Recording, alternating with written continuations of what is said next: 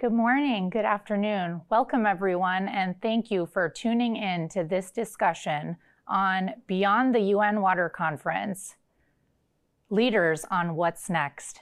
I'm Tanya Strauss, Head of Food and Water at the World Economic Forum. And it's my privilege to host this important conversation, which is being broadcasted on our World Economic Forum platforms and through our partners at YouTube and LinkedIn. 3.6 billion people are water insecure. That is nearly half our global population, and our demand for this precious resource is only growing. Meanwhile, availability and access to water is grossly misunderstood to be infinite. And as a society and as economies, we are not taking care to value this limited global common good. And this changes now. Last week, the UN convened the first water conference in almost 50 years here in New York, co chaired by the governments of the Netherlands and Tajikistan. A watershed moment, an opportunity to take on a shared responsibility across the public, social, and private sectors, where leaders, institutions, and individuals committed to stewardship for water action through dedicated partnerships, finance, and innovation on water action, and a unanimous call for stronger commitments to breaking the silo within the water community to show that taking action on water protects livelihoods and economic resilience of people, especially of the most vulnerable communities, but also business supply chains. It achieves food security and a better way to produce and consume our food. It helps safeguard nature and Earth's ecosystems. And yes, Water is helping us achieve tough goals on climate change faster, both related to mitigation and adaptation. We already have many of the solutions, many of the technologies. Now we need to invest at scale in deploying those existing and fostering entrepreneurship for those technologies and solutions to develop new, fit for purpose strategies and with speed.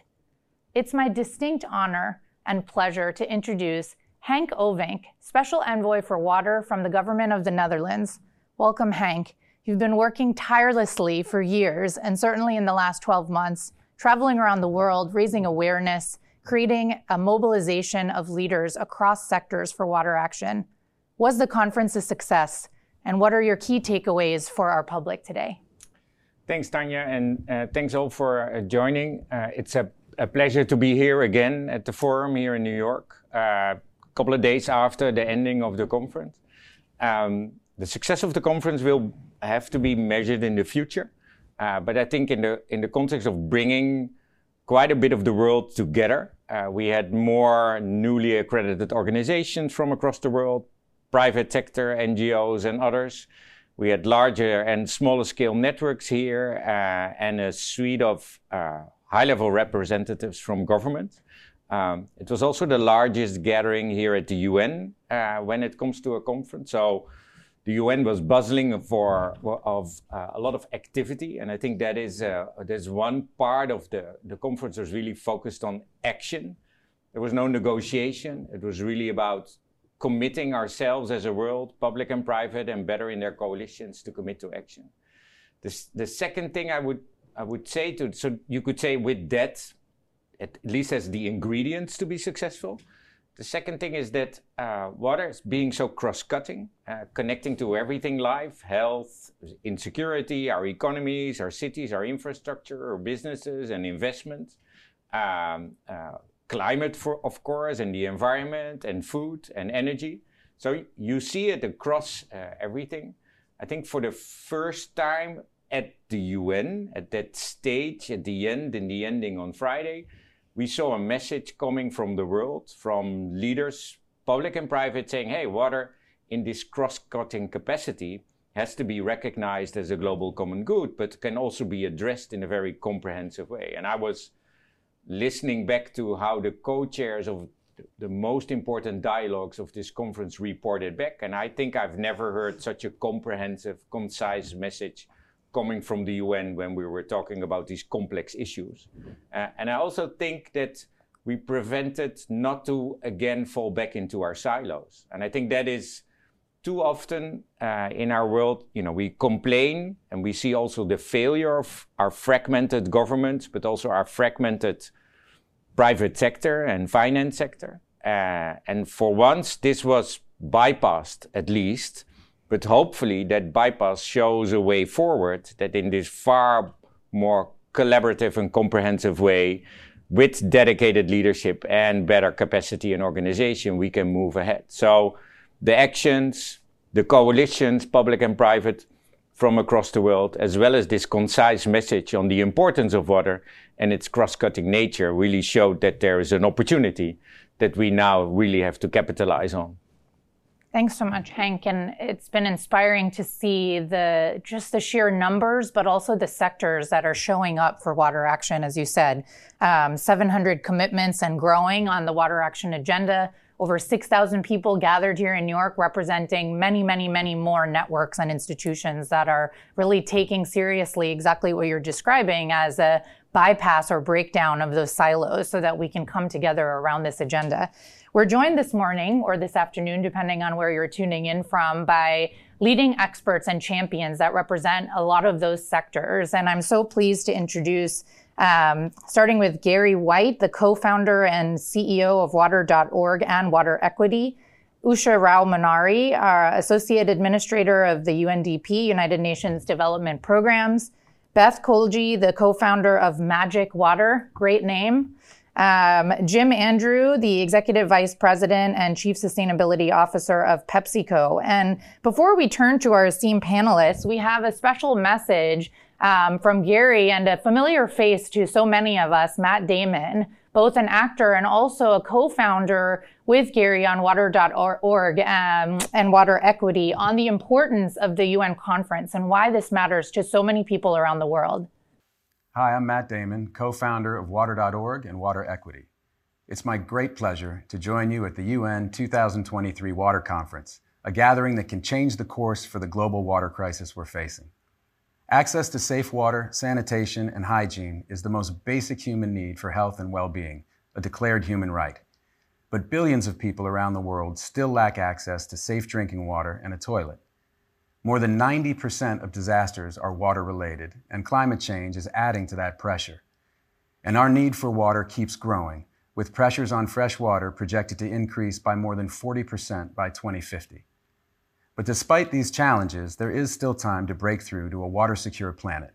But we must act now. Hello, I'm Gary White, co founder of Water.org and Water Equity. The good news is there are solutions. With our organizations, we seek to do more, faster, and in partnership with others to unlock the flow of financing for water and sanitation. Together, we've reached more than 53 million people with access to safe water and sanitation through small, affordable loans. But more is needed more financing and investment, more innovation, more partnerships, and more ambition. We're encouraged that these are also the goals of this conference, and we are committed to doing our part. In fact, we've launched our most important initiative to date a water and climate initiative to reach 100 million people living in poverty with safe water and sanitation solutions. So thank you for this opportunity to speak to you all, and we wish everyone a successful conference. Thanks so much. And Gary, maybe just coming to you first. I mean, it's we want to thank both you and Matt Damon for the championship um, that you've been showing tirelessly for for many years around water equity and the country level. As you said, we need more partnerships, we need more investment, and we need more ambition reaching 100 million people with safe water will will take a global community. What what are your thoughts coming out of the conference, as well as your ask to the global community on how to achieve such an ambition? Great. Well, thanks, Tanya, for for having us here. Really appreciate uh, that. Already, we're following up on the conference, so hopefully. Uh, everything that all the energy theme of that won't be lost as uh, more conversations like this continue to take place. So thanks for convening us on, on this. Yeah, I, I think that uh, you know, having been in this sector for uh, well since the mid '80s, uh, when the water decade was taking place after del Plata, which was the last big water conference organized by the UN, we had the the water decade, and obviously we fell short uh, during that time. So it's good that we're finally finally bringing the focus back. And you know what? Some of the things that I saw different from you know conferences that I was at back in the '80s, uh, it is I think it's important to point out. I think uh, back then it was really just about you know about water, about uh, really the uh, local governments and bilateral and multilaterals trying to, to solve this problem kind of in a vacuum. And obviously, that we fell far short in terms of the capital that the around to, to solve the problem back then. And that was one of the major failures, not mobilizing enough capital. And uh, like draw the contrast between that and now, uh, capital was definitely on the on the front burner throughout uh, the 10 meetings. You and frankly, for the last you know five to ten years, capital has been really important, and not just uh, municipal and bilateral multilateral capital, but the private sector capital. And that's what I see really changing. That's one thing. The second thing I see changing is that climate is front and center now. And there's a potential to leverage a lot that's happening with climate uh, in terms of different funds that are focused on climate and leverage and you know, bidding them more towards water and, and wastewater treatment as well. And so to me, you know, back in the mid 80s, nobody was talking about climate in the context of water. And so there's a potential to kind of use this confluence to drive much more capital investment into the space. The third thing I see is is corporates. You know, uh, you know, we have Jim here from PepsiCo, uh, representing just one of now hundreds, if not thousands, of corporates now. Best are leaning into this uh, in a big way. And you know, back in the '80s, you know, the NGOs and government and corporations didn't really spend that much time talking to each other, and now corporations are a central part of the mix.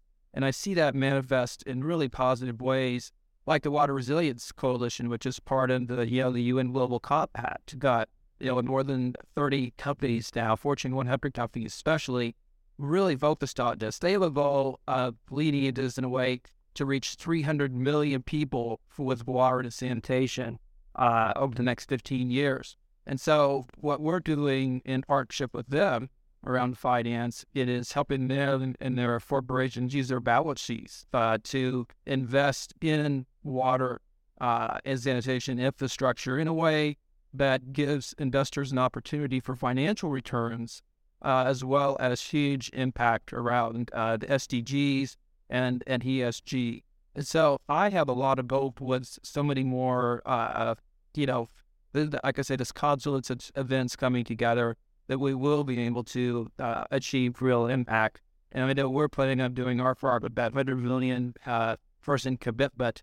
Uh, where our intent is to raise a billion dollars in terms of water climate uh, funds to be able to, to do that. And so I'd hope that uh, but what we're doing and what the collaboration, all these different partnerships doing, will allow us to, to meet the SDG number six as we go forward. Gary, thanks so much. So, climate finance, um, you know, thinking about the cross cutting ways in which these solutions can actually come together and, and redirect some of that investment, as you're saying, into solutions that include water. Um, maybe we can come back to some of the the aspects of that return on water, uh, return on uh, your your investment in terms of water in just a moment. Usha, I, I wonder if I could come to you. Um, I know you've been a, a longtime advocate and champion of of water issues, both at the global level, at the country level. From UNDP's perspective, and as we just heard from Henk, this breakdown of fragmentation across the UN agencies and across the UN community, do you see new models of multilateralism and, and sort of collective action coming as a result of last week's convenings? Thank you, Tanya, and, and it's a pleasure to be here with all of you. Uh, hello, friends. Gary, how are you? I have to you with about stuff. It's good to see you too. Yeah. Uh, yes. Um, uh, Tanya, I think you raised some important issues, and I enjoyed uh, very much what Gary said, and it resonated completely. Here's the thing, and, and what Henk said, as Henk said, the conference has happened after I think 37 years, which in and of itself is is a is is a with a huge uh, victory. The conference created, if you will, a focus uh, on water, which is much more connected in nature and not as fragmented and reactive as it has been. So it's not that we lost focus on water. We all live with it every day, but the but the but the action on water has been fragmented and it has been reactive. When there's a price of something, it does something, but the point is not. We don't think that. What the conference, I believe, has done is is is is put a spotlight on on a few things. One, how to look at water differently. So far, when we think of water, we tend to think of access. We say, tend to think of blue water, uh, and so on and so forth. The conference and some of the reports, like the report of the Global Commission on Economics of has pointed out that you have to look at water as an entire site, a whole water cycle, starting with clean water and the water, green infrastructure, and rain infrastructure. Everything should be taken without uh, into when you look at attention. Second, it also proposed that no nobody, no country, no company can deal with the water issue by itself, just simply because it is, it is such an interconnected resource. And so collective action, whether it's multilateral or otherwise, or not a stakeholder, is absolutely uh, necessary. Third, it also brought to the top that the way we think about water has to be much more uh, granular and much more focused. So whether we're talking about finance, whether we're talking about governance, innovation, social inclusion. It's not about looking at these in silos as unfortunately we tend to be, but to bring them together in a much more connected way. So, for example, how do you look at bringing policy and finance and social interventions in order to find solutions in the water sector? And finally, I'm going to talk that I think what, what, what the conference uh, showed was that there's enormous, and Henk, you mentioned this, and no, enormous political width to do so. What was it? I think 108 million minds countries uh, have uh, have uh, participated. There were many agreements. Many people, as Henk said, stood up at the closing session and said, "We want this to happen. We want this to be the decade of water action." And so I think at the final point, what I'm looking forward to, as you said, as an old waterhound, is that we are finally at an inflection point of doing something about an important resource for the next decade. Thanks, and back to you, Tanya. Thanks so much, Usha. And I think it's really encouraging to start to hear that it's not just the, the agendas that need to come together, but like you said, the integration of these levers across policy, finance, technologies, and other innovations that can really help to break those silos and create action on the ground. We also heard, heard from the Secretary General the uh, announcement on Friday around um, appointing a, a, special envoy for water to help coordinate across the various aspects of the UN that would really hold that shared responsibility and coordination role, and more to come in the coming months on on how we see that sort of unfolding as a as a key lever towards those outcomes. Um, I wanted to switch gears a bit since we've all touched on the role of innovation um, and welcome you, Beth. Uh, you know, the forum has been working through our Uplink platform, which is an open innovation platform together with HCL on fostering uh, a pipeline of innovators or what we're calling aquapreneurs. And a number of these aquapreneurs were brought also to New York to the UN Water Conference last week around this very critical unlock to say how do we create that enterprise and foster those ecosystems that can help technology solutions already out there and very much the ones we need yesterday to start to look at the scale and impact um, to these challenges. Beth, over to you on the types of solutions you're seeing and what you took away from last week's conference. Um, yeah, thank you so much. And uh, it's a pleasure to be there uh, and talk uh, on behalf of other prisoners of the um, and also more so in the emerging market. Um, so it was mentioned over and over again that the technology we need um, for the water crisis that we are facing or DXC. So it's about reaching that gap and actually bringing to the validity that actually is in. Uh, and one of the ways to that is financing. Um, so we need we need financing, we need investment. Uh, but you find that was um, startup in the water sector have the services, beta sector specific. You find that was um, startup need um, upfront capital investment, um, and these have longer payback period. And you find that people, and I'm very happy about. I found a lot of people willing to finance and a lot of investors but out into the sector. But a lot of organizations were primarily based on investing in large-scale infrastructure and utility company. Uh, so there's this tab where you know, all these infrastructure and utilities company cannot be able to do. And that's where the enterprise can be able to build their network um, and help finance be. Right now, a lot of financing infrastructure and utility. Uh, so for us to care, to scale and to implement this water solution, um, as much as the, the public uh, the public entities are required and are necessary, also there is necessity for private utilities. Um, and for these innovative financing solutions are required, um, which are more patient uh, because most of these um, projects and programs uh, and startups require a huge capital investment. Uh, you find that, you know, early stage kind of financing for tickets below 250,000 USD are not available. Uh, so creating this gap and finding somebody to create or the risk um, and create this kind of financing will go a huge way in helping enterprise actually help solve these challenges. Beth, thanks so much. And I think you hit on two really important points. One is um, to Usha's earlier remarks around the cycle of water and really understanding what aspects of that are facing some of the most vulnerable communities. And as your technology really looks at um, using atmospheric water generators to provide clean water in arid and semi arid regions, but that's really reaching people. And what you're describing there is a not a financing as usual or not your mother's financing, right? We're talking about the sort of long-term patient capital that needs upfront de-risking as well as that longer institutional investment that will maintain and support that um, over the long term. So I think you know two really important points around getting innovative with not just the the technologies but the financing itself. And maybe we can come back to Gary on if he has examples on that. But I did want to come to you, Jim. Of course, PepsiCo has been in the in, in the discussions around sustainable water management for many many years, a champion around the world on these issues. Maybe you can help folks understand why Pepsi cares about water sustainability and what you saw last week as a watershed moment on these issues from the private sector.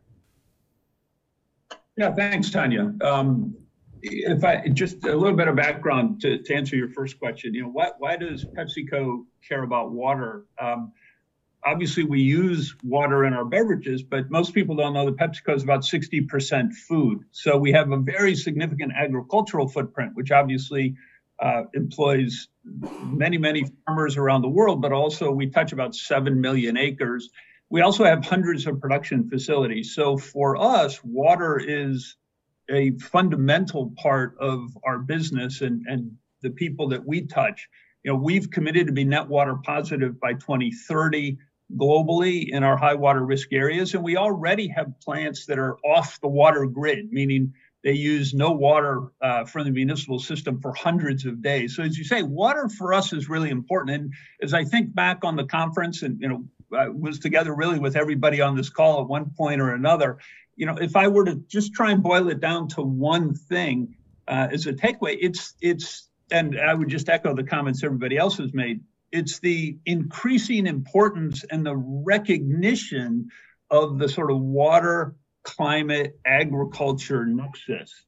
Um, and how those things fit together. And, and, you know, we often think in our own silos, but fundamentally those things have to be have to be linked. And so the continuing efforts to understand, to quantify, and to be able to really look at you know, as, as Usha said, the water system, but I would say it's even broader, the whole ecological system and how it's related. And to be able to quantify some of the benefits and the co benefits will help unlock some of the financing, uh, I believe, that Gary and, and Beth talked about. So, it, to me, the fundamental takeaway was that, and the good news is the increasing realization of how these things are linked. To Henk's point, I also agree you know, uh, was it a successful conference? We're, we're about to find out.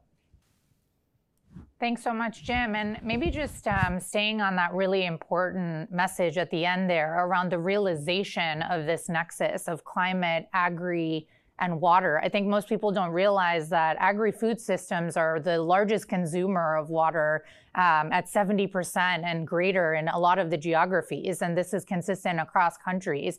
And as we rethink how we produce and consume food and start to value that water in different ways, what are the what are the messages that we can start to think about around trade-offs? I think people often um, shy away from looking at those trade offs. And what you're basically describing is that it's a win win win. We don't necessarily have to choose. We can achieve net zero, we can achieve regenerative food systems, and reduce our water footprint at the same time. Is, am I getting that right? Uh, we, we think that that's right if or and as as you know people want to say. It it's possible if really a couple of things have to happen. And again there was a lot of good conversation around this at the meetings but you know i think if i think about from the private sector you know we need to make bolder commitments as the private sector not just in our own operations but really you know thinking about the entire network of our suppliers our value chain and also watersheds. You know this is a team sport. And if we ever forget that, we're not going to be successful. And that's true for everyone. You know, no government, no private company, no NGO can do this by themselves because really this all takes place at a watershed level. Water is a global problem that's intensely local. And so I think we can do it if we don't forget that. As a private company, we need to hold our whole supply chain set of partners, you know, to the hold them to the same commitments that we're making.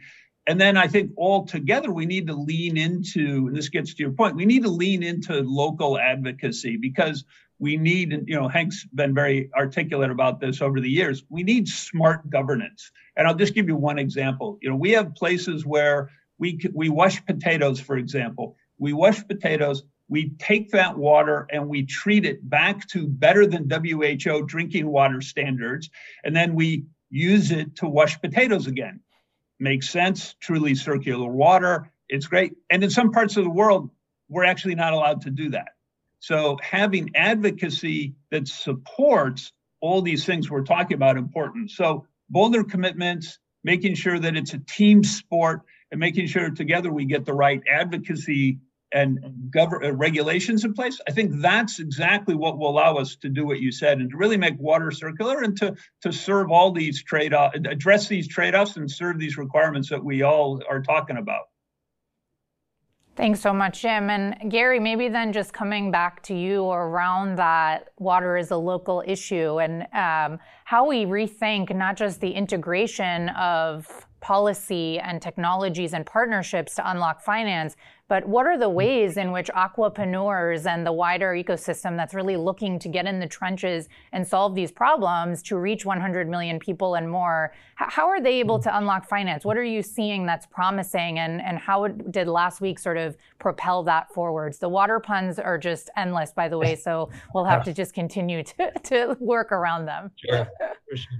No, I I see this vast network right uh, around water. Everything from you know what Beth is talking about and the need for, for capital for the aquapreneurs, uh, all the way up to you know larger infrastructure that needs to happen and, and be put in place as well. So I think uh, that what what I see, what we're trying to do, because we have heard through the decades, you know, that there's just so much need out there and so little capital focusing on it. And after hearing you know people lament for years that there's no bankable deals there's really nothing out there that that will will work it's financially viable for for the capital markets. You know we suspended disbelief and said you know let's figure out if there is a market out there and if we can do that and that's exactly what we've done with water.org and water equity. You know water.org is a as a you know a philanthropy oriented organization goes out there and, and corrects the market failures provides the technical assistance works with with uh, you know uh, local financial institutions to start lending microloans for for water and sanitation. And so that that kind of you know creating the financial plumbing that i call it. So we get we create that financial plumbing between the global capital markets and women making just a few dollars a day who need access to water and sanitation. And that's resulted in over $4 billion in microloans reaching 52 million people. And that's one way, I think. But when I look at, as we look at how do we scale this up, looking to the capital markets with water equity, which is the world's first asset manager that's dedicated exclusively to water and sanitation in, in low and middle income countries. And Water Equity now has pulled together more than $350 million in committed capital from investors that have the opportunity for a financial return to be able to then you know complete that circle. And what i really see is a lot of our local financial institutions that we work with around the world are not just doing microfinance now they're also looking to enterprises like beth is talking about. So we've been helping those types of financial institutions understand the local water and sanitation market and where there is a potential to invest and and get financial returns.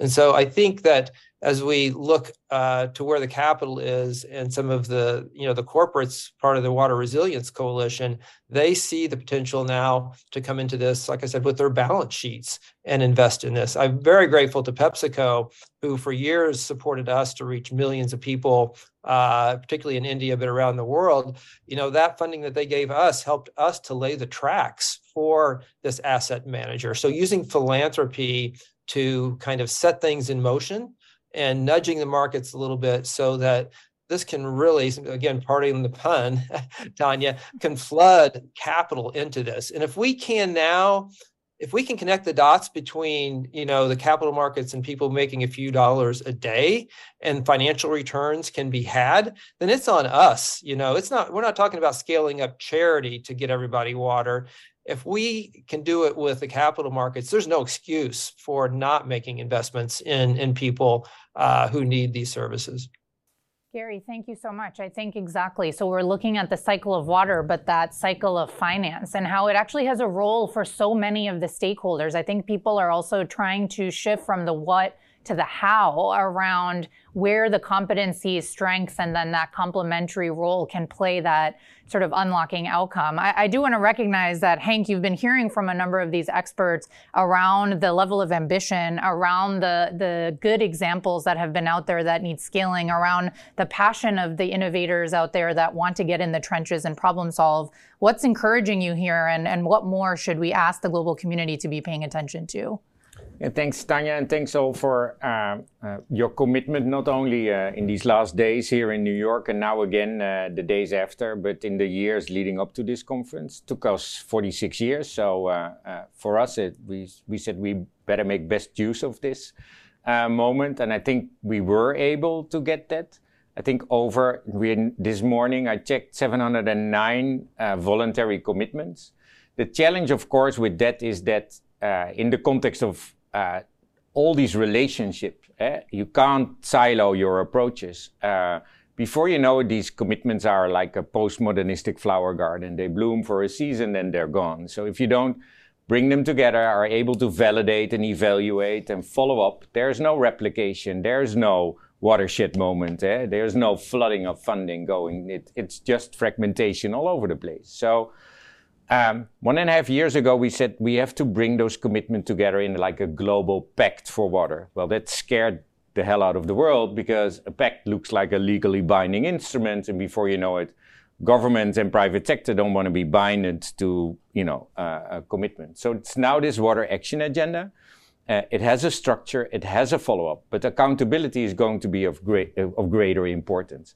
Not only accountability in the fact are we delivering, but I would say accountability in the fact are we capitalizing on this? Are these the opportunities that we should invest in?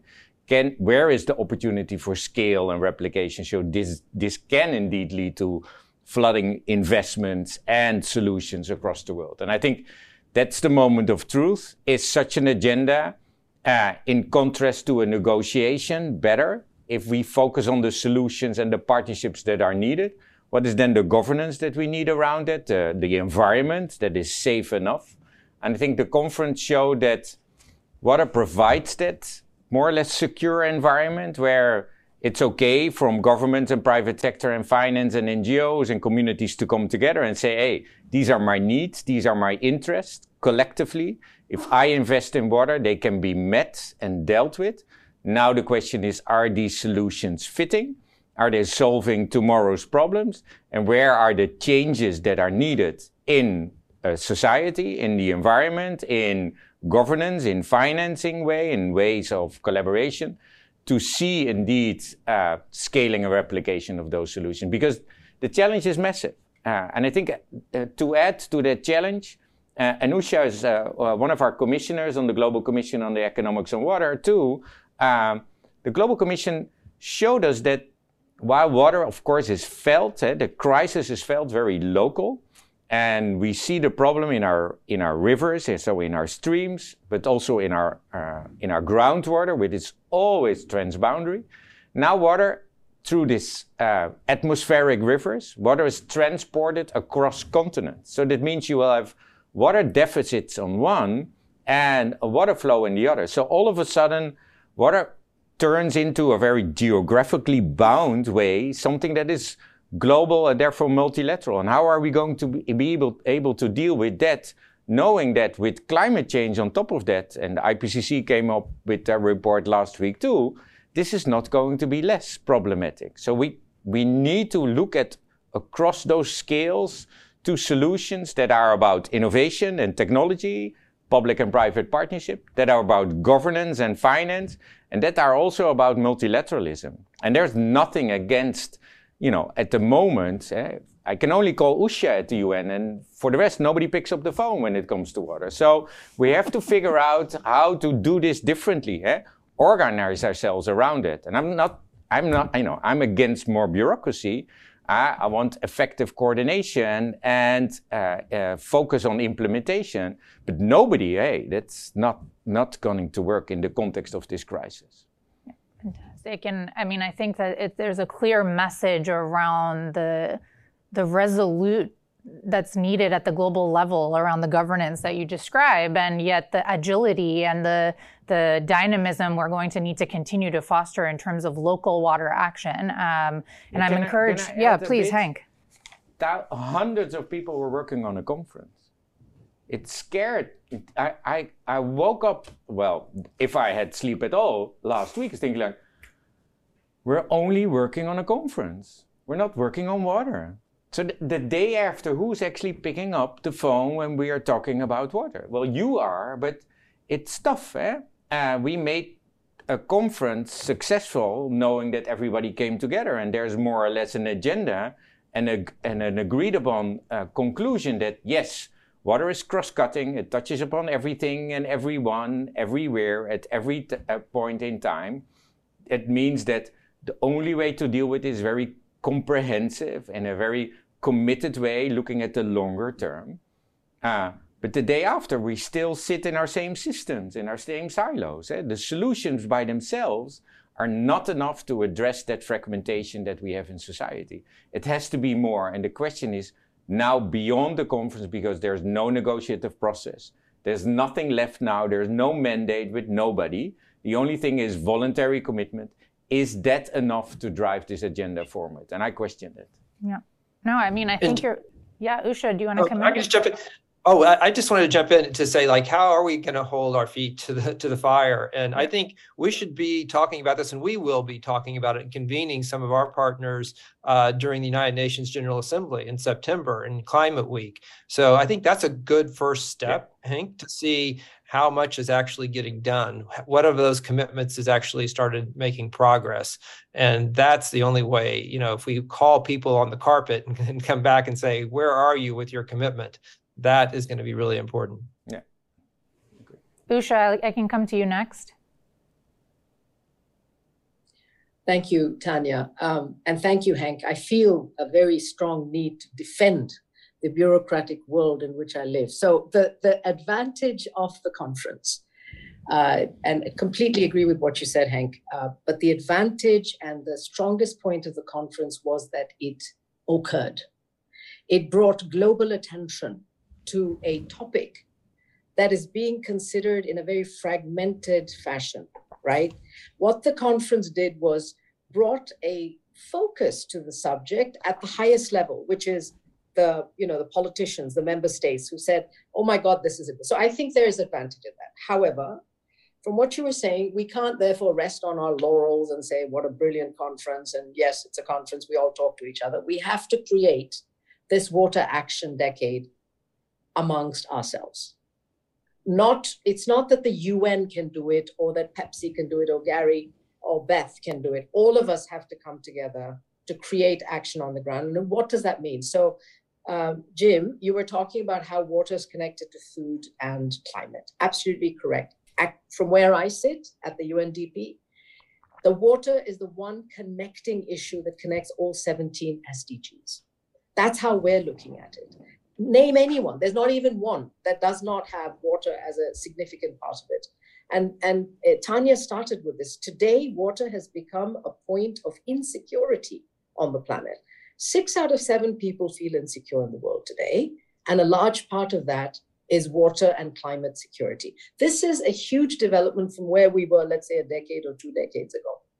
And the final point, Tanya, just to uh, echo in on, on, on what I guess Henk was saying, and even Jim, yes, like climate, right, uh, water is now being considered uh, at the level of some sort of global in, global architecture, but it is a very local issue. So, but I think that global architecture is absolutely necessary to focus attention, to focus solutions, and then bring it down uh, to the country level. So I'm thinking, for example, Jim, of you know the climate architecture we have globally compared to the NDCs at the country level, and we have and you know and the net zero and whatnot, which is inevitably at the country and company level. And I was on a panel with um, the CEO of Veolia, I guess last week, and she was talking about, well, why can't we do the same for water, including some sort of water net zero? So, what I'm trying to say is, water needs a global focus and architecture that it has not, unfortunately, had. I believe looking at it as a cycle and everything else that Henk was saying will, will hopefully move towards creating that architecture. But we have to come back down to the country level, and Gary and Beth and, and, and yourself and all of you have to operate at that level. Back to you, Tanya. Thank you. Thanks, Usha. And maybe in the spirit of Henk's challenge to ourselves, but also to the global community on how we ensure that fragmentation doesn't continue, maybe I can come to each of you for, you know, it's Tuesday after the conference. What is the one thing, um, amongst many, I imagine, but what is the one thing that you are really inspired to do and take forward through your institution, your sector? Um, and we can go around the group. I'd love to start with Beth. Uh, over to you. You heard a number of ways in which we can support our aquapreneurs and this wider ecosystem, but what's inspiring you on action? Thank for that. Uh, so for me, I think the UN Water Conference was um, was a way for me. I felt re-energized because you know I have worked in water. Um, I have faced water insecurities myself. Sometimes you wake up and you have to decide will I take a shower today because you know do I even have enough water? So I have lived through that process. So for me, when I attended the UN Water Conference, it gave me reassurance that government and bigger institutions are actually willing uh, to do action. And, you know, action for water is a collective action and everybody p- fits into this puzzle. So I have a role to play. Big corporates uh, like um, PepsiCo has a role to play. Everyone at their local level has a role to play. Uh, and for me, it was just a way to be energized and you know to feel that actually I can work with like the government of Kenya. Previously, I would never go anywhere near the government because of the obvious reasons the bureaucracy you know they will stall and to take longer so for a startup that is not ideal but now i realize that for for me to succeed in what i'm doing i have to be very inclusive even the government to talk to them to understand uh, you know how we can work together uh, but at the same time water issues also the way you you work you must be very inclusive because water issues affect each gender differently. It affect each age group differently, and, and especially when you come to you know emerging markets, you find you know women have their own water story, children have their own water story. You know everybody is affected by water differently. So also understanding these complexities of water uh, will go a long way, and will you know help in understanding water and the solutions around them. Beth, thanks so much, and thanks for everything you're doing uh, every day to to impact the lives of people, but also the the paving of the way for more entrepreneurs to learn from this and support this type of scale up. Um, Jim, let me come to you next. You've talked about water being a team sport, and I'm wondering where your energy is for the next phase of water action. Yeah, thanks, Tanya. Um, and you can ask my team, and they'll tell you I'm already acting on it. it it's really accelerate. How do we use, you know, as, as a as a corporation, as PepsiCo, how do we use our size and our scale to accelerate all the kinds of things we've been talking about? And and you know i've always, i always say it's three things. It's act act act. The first is act broadly. It's a big problem. It's a global problem. And we have to be acting at least at the watershed level. And i think you know to Henk's point there's atmospheric rivers.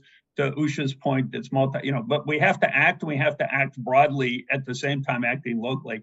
The second is we have to act together. You know I, I told the group last week if you're no matter how good the work is that we're doing if we're doing it by ourselves we're doing it wrong.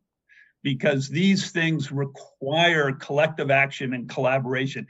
And that's hard that's hard for a lot of companies for a lot of countries for a lot of ngos but we have to act together. And then the third is we have to act now right? We have to accelerate and move faster. And so that's really where my action is is you know act broadly act together and act now Jim. Gary, over to you. Uh, uh, to you, and if you would like, on behalf of you and Matt. sure. uh, uh, to me, you know, I, am not saying anything new here because everybody's talking about it. It's, it's collaboration and and connection. You know, I think it's you know to me collaboration is kind of a broad thing. Connection is something very specific, and I think that what we want to do is to be able to connect you know those sources of philanthropic and uh, investment capital with people making a few dollars a day. And we have to go about that in very concrete ways. And i think that's that's what we we're doing you know a few years ago once we struck upon this concept that women living in poverty were willing and able to pay for financial through for water services if they had access to affordable finance that was a breakthrough for us in terms of creating those connections. And so I recast us. You know, water.org is as much a finance institution now as it is a water NGO. I mean, what NGO has ever gone out and created an asset manager out of thin air? You know, and now uh, is on its way to a billion dollars of, of, committed capital, hopefully by the end of this year. Uh, and so we're trying to connect in very concrete ways so that people can see water and sanitation not just as a, as a problem to be solved, but as a market to be served. And I think that is what we see in these connections and these collaborations with, you know, over 150 financial institutions around the world who are doing this on the ground in these countries, uh, and all of the investors that we have now on the other end of that financial plumbing. And uh, that's for me, as somebody that's been in this sector for so long and has been to so many conferences and heard a lot of ideas about how this organization should do this and that one should do that. It's like we wanted to kind of come in and do it and then branch out uh, and serve as an example to lots of, of capital sources that could now see that it is viable to invest in poor women who need water and sanitation and then greatly scale up the, the capital by kind of shining a light on this path. Fantastic. Thanks, Gary. And, and thanks for continuing to reinforce the finance cycle across the water cycle. And we'll hold you to the Climate Week and looking forward to seeing water.org's uh, leading by doing um, example there. And Usha, over to you. I think uh, uh other than asking your colleagues at the UN to answer the phone when Henk calls, what can we count on uh, for what happens next? Well, I've now instructed everyone at the UN to pick up as long as they see Henk's phone number um, on the on the dial there. Look, you know, as a bureaucrat, I hate these. What is the one takeaway, one sort of questions? But let me let me let me try to answer that. So, I think one takeaway is exactly what everybody's saying. We have to come together more. Um, but collab, you know, words like collaboration, cooperation, these are easy words, right? I remember, Tanya, when I founded the 2030 Water Resources Group, there was one uh, request I made for all the CEOs who were around the table with me that intimidated me to death. So there was the Pepsi CEO, Jim, there was the Coca Cola one, there was uh, Peter Brabeck, etc. And I said, I have one request to you all. Please, when you come into the conference room, please leave your flags at the door. We all have flags. We all have flags, and we love to bring them in and wave them vigorously. But in order to create solutions around, in a collective way, around these incredibly important issues like water, we have to leave the flags at the door and come in to solve an issue or to find a solution. Thank you. Back, back to you, Tanya.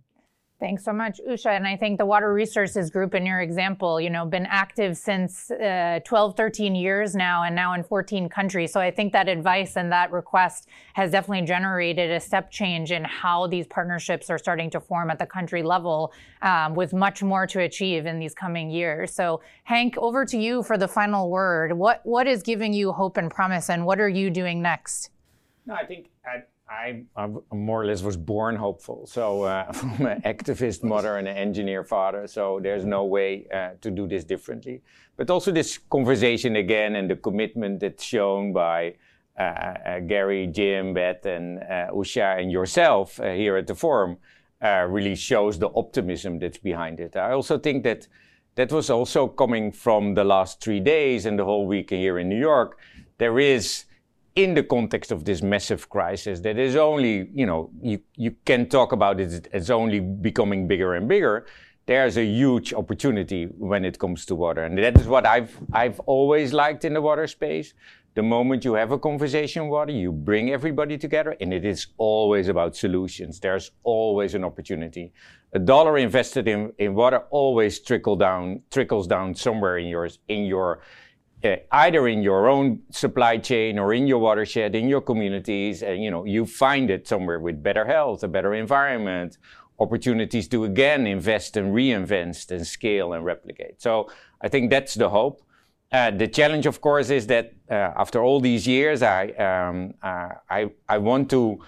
I'm always a little bit impatient. I really want to see that action, that governance in place, and uh, and and the, the to be able to ensure that there is that follow-up. But uh, uh, Gary, you're right.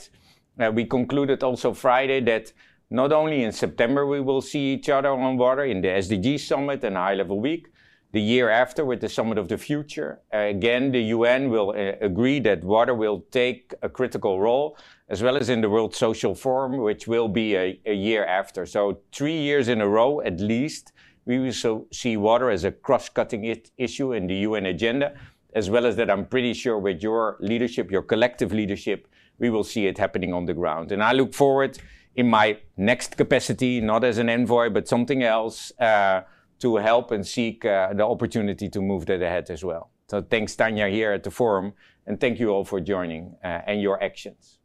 Thanks so much, Henk, and a, a, special thanks on behalf of the world, if I may, to the remarkable inspiration and individual leadership that you have shown to this agenda. I want to thank our panelists um, for for your leadership and inspiration, and we're looking forward to getting quite serious on this. There's no green without blue water is a team sport. Um, and I think the puns will carry us through the tough times. so let's do that together. The World Economic Forum is very committed to this agenda and bringing that fragmentation into a much more connected and coordinated way forward. Thank you, everyone.